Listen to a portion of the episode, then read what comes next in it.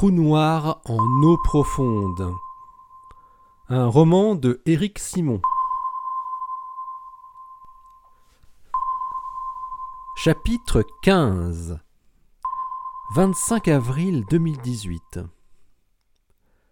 Ted et Cathy étaient arrivés le matin même en provenance de McMurdo. Ted avait rendez-vous à quinze heures avec Mary McKenzie au département d'astronomie et de physique de l'université de Canterbury, la grande université qui trônait à l'ouest de Christchurch.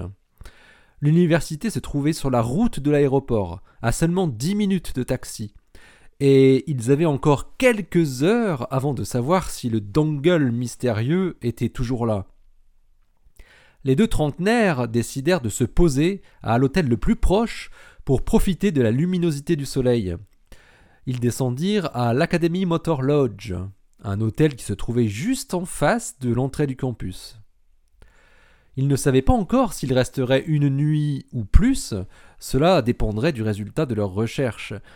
Mais une chose était sûre, avant de déambuler au soleil, ils allaient passer un peu de temps enfermés, loin de tout, seuls au monde.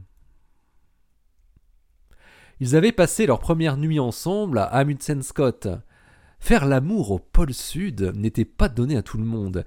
Ils le savaient et se sentaient comme de vrais privilégiés. Depuis cette nuit inoubliable, toutes les occasions avaient été bonnes pour vivre de nouvelles expériences. L'une des plus belles villes de Nouvelle-Zélande était l'endroit rêvé pour assouvir de nouveaux désirs enfouis depuis longtemps pour Ted. Cathy avait été un don du ciel. Cette fille était une vraie furie. Kyle avait passé une bonne partie de la nuit dans le bus. Il avait quitté Boston à vingt-trois heures trente pour arriver à Montréal à six heures trente. Le passage de la frontière s'était passé sans encombre. Son passeport canadien était vraiment un sésame précieux. Les contrôles devaient être bien plus pénibles dans l'autre sens. Aussitôt descendu à la gare routière, il chercha un endroit pour manger, son estomac lui rappelant qu'il n'avait rien avalé depuis la veille en fin de matinée. Cela faisait bizarre de se retrouver chez soi et en même temps comme dans un pays étranger, où la grande majorité des gens parlaient français. Kyle aimait le Québec pour ce dépaysement linguistique. Il se retrouva très vite dans un petit restaurant qui s'appelait Chez Cora. Et la serveuse ne s'appelait pas Cora mais Anaïs. Charmante au demeurant. Il commanda des pancakes, une spécialité du lieu avec des œufs et du bacon, qu'il avala en un temps record avant même que la petite serveuse blonde n'ait eu le temps de s'inquiéter si tout se passait bien pour lui. Il profita de sa sollicitude désintéressée pour lui demander où il pouvait trouver un ordinateur en libre accès à cette heure matinale. La serveuse lui indiqua de l'autre côté de la rue un magasin de matériel informatique qui ouvrait à sept heures trente, où on pouvait se connecter gratuitement sur un poste en libre service.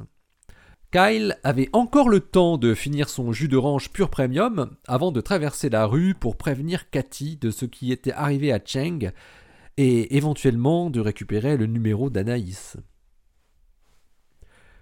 Il se connecta sur Slack avec l'identifiant de son collègue Heinz, qu'il connaissait par un heureux hasard. Il ne voulait pas que quelqu'un, quelque part, sache où il se trouvait. On n'était jamais assez prudent. « Bonjour Cathy, c'est Kyle. Cheng a été arrêté hier soir. Je l'ai vu être emmené par deux agents de je ne sais quel office, police fédérale ou agence de surveillance. Il n'a rien fait de mal, je peux te l'assurer. Je pense qu'on a trouvé la raison de ce qui s'est passé en Antarctique. Et je pense qu'on a été écouté avec Cheng. C'est pour ça que Cheng a été arrêté, c'est sûr. Ce qu'on a compris, c'est que les services secrets américains ont voulu détecter des sous-marins chinois et russes avec Ice Cube à partir des neutrinos que leurs réacteurs nucléaires émettent. Ils voulaient profiter de grandes manœuvres navales sino-russes qui ont eu lieu entre le onze et le vingt et un avril deux mille dix-sept au large des côtes antarctiques. Tu pourras vérifier, la presse de l'époque en a parlé. On a retrouvé des articles qui en parlent. C'est aussi simple que ça. Sauf que c'est impossible, physiquement, de détecter des neutrinos de sous-marins avec ce détecteur géant. Il n'est pas adapté pour ces types de neutrinos. Ils n'ont pas une énergie assez grande. Bref, on a compris ça avec Cheng avant-hier. Et hier soir, en allant chez lui, je l'ai vu menotté et emmené de force dans une voiture banalisée par des hommes armés qui ressemblaient à des barbouzes. Je me suis immédiatement enfui très vite après avoir vu ça. Je ne dis pas où je suis, on ne sait jamais. Peut-être que quelqu'un d'autre que toi va lire ça. Je suis quasi sûr que Cheng a été écouté, et sûrement moi aussi. Je pense que je suis en sécurité là où je suis. Le principal, c'est que tu saches ce qui s'est passé. Peut-être que tu vas entendre des choses sur Cheng ou sur moi, mais ne crois rien de tout ça. On n'a absolument rien fait d'autre que découvrir la vérité. Et visiblement, c'est une vérité qui dérange. On peut comprendre, parce que ça veut dire que les Américains sont très mauvais. Ou alors, ils font une manœuvre d'enfumage vis-à-vis des Chinois. C'est aussi possible. C'est ce qu'on s'était dit avec Cheng. Dépêche-toi de répandre cette information autour de toi pour ne pas être leur prochaine cible. Cathy releva la tête vers Ted. Il était vingt-trois heures quarante-cinq. Elle était livide. « Qu'est-ce qui se passe ?» demanda Ted. « J'ai un souci avec des collègues. »« Genre un grave souci ?»« Plutôt, ouais. Ça a un rapport direct avec ce putain de dongle. » fit-elle en pointant son index vers le petit parallélépipède noir éventré qui était posé sur la table devant elle. Ils avaient récupéré l'objet là où tous les derniers matériels de Ice Cube à remplacer avaient été stockés depuis le mois de décembre de l'année précédente, dans la remise du laboratoire de physique des particules du département de physique de l'université, où Mary McKenzie avait conduit Ted. Le jeune chercheur avait expliqué à Mary qu'ils avaient oublié de récupérer ce dongle quand le serveur avait été rapatrié et qu'ils en avaient besoin maintenant, plus d'un an après, pour faire fonctionner un logiciel très spécifique à Madison. Ted et Mary ne se connaissaient pas très bien, mais tout de même suffisamment pour qu'elle lui fasse confiance. Cathy était restée à l'extérieur du haut bâtiment qui abritait les laboratoires de physique nucléaire et de physique des particules, où rôdait le fantôme de Ernest Rutherford, la star locale.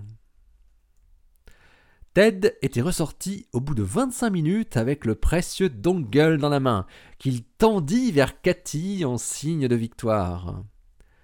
Ils étaient immédiatement rentrés à l'hôtel après avoir longuement observé le parallélépipède en se posant mille questions. La décision avait été prise d'essayer de l'ouvrir pour voir ce qu'il y avait à l'intérieur. Ted avait un bon bagage en électronique, étant spécialiste en instrumentation de systèmes optoélectroniques, il saurait reconnaître les composants constituant le dongle mystérieux. Cathy l'avait laissé faire, tout en essayant de lui donner des conseils pour éviter de trop le détériorer. Ils n'avaient pas d'outils avec eux, mais un couteau pointu fit finalement l'affaire. La coque en plastique dur s'était divisée en deux parties, laissant apparaître des circuits électroniques très densément distribués dans le petit volume. Avant que les magasins ne ferment, Ted avait finalement fini par aller acheter de quoi dévisser proprement les différents circuits, et il en profita pour acheter également une petite loupe afin de mieux distinguer les inscriptions qui pouvaient y avoir sur certains composants. Il ne lui avait pas fallu beaucoup de temps pour montrer à Cathy où se trouvait le fil bobiné qui servait d'antenne haute fréquence. Il s'agissait bien d'un système de transmission de données. Les circuits imprimés contenant plusieurs puces devaient traiter les données via un petit logiciel intégré, aspirer les données de l'ordinateur auquel le dongle était connecté et les transmettre par signaux radio.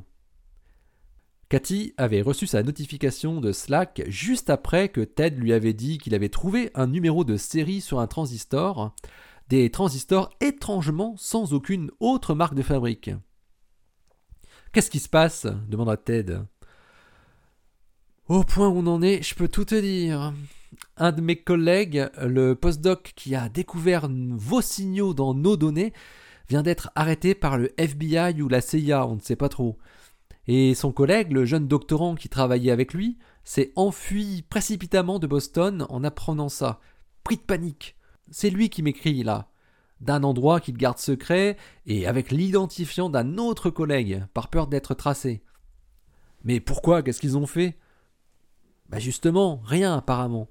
Ils auraient juste mis à jour la raison pour laquelle une opération a été montée contre Ice Cube.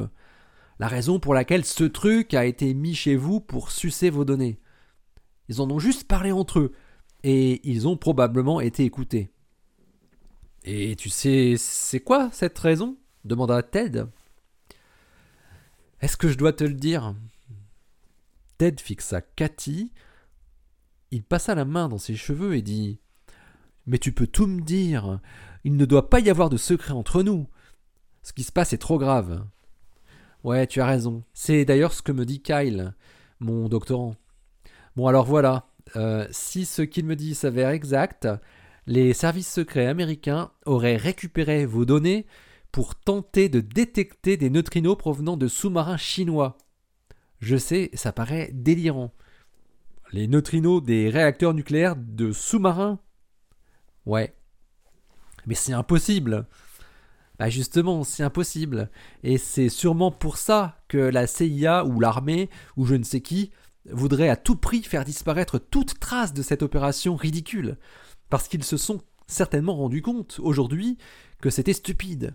Et du coup, ils passeraient pour des crétins aux yeux de, de tout le monde. Mais c'est dingue, ce truc. Mais il y a peut-être aussi un autre truc. Si les Chinois apprennent que les Américains ont essayé de faire ça, ça leur donnerait une indication claire que les États-Unis n'ont actuellement aucun moyen de détection de sous-marins. Ah ouais, très juste. Et ce que je ne t'ai pas dit aussi dans mon histoire, c'est que le postdoc qui a flairé tout ça avec le jeune Kyle, eh ben, il est chinois. Merde. En tout cas, euh, ce qui est sûr, c'est que ce machin n'est pas chinois. Comment tu peux en être sûr ? Demanda Cathy. Ah, le numéro de série du composant, là, tu vois, là. Les deux premiers chiffres indiquent le lieu de production. Et c'est pas quatorze, comme on le voit le plus souvent. quatorze, c'est la Chine. Non, là, c'est zéro un. Et zéro un, eh ben, c'est notre beau et grand pays. Euh, il existe beaucoup d'objets électroniques dont les composants sont fabriqués aux États-Unis ? Demanda Cathy. Franchement, je n'en ai jamais vu auparavant. Jamais ? Non. Toute l'industrie électronique est fabriquée en Asie, en Chine surtout, et plus seulement. Mais par contre, je sais que dans les matériels électroniques militaires américains, c'est seulement des composants fabriqués aux États-Unis qui sont autorisés. Tu es en train de me dire que ce truc est forcément un truc militaire ? Ben ouais, en fait, euh, avec une probabilité de quatre-vingt-dix-neuf pour cent, je dirais. Putain Ted, t'es génial ! C'est la preuve qui nous manquait ! On l'a ! Cathy se jeta sur lui pour lui dévorer la bouche et le renversa sur le lit.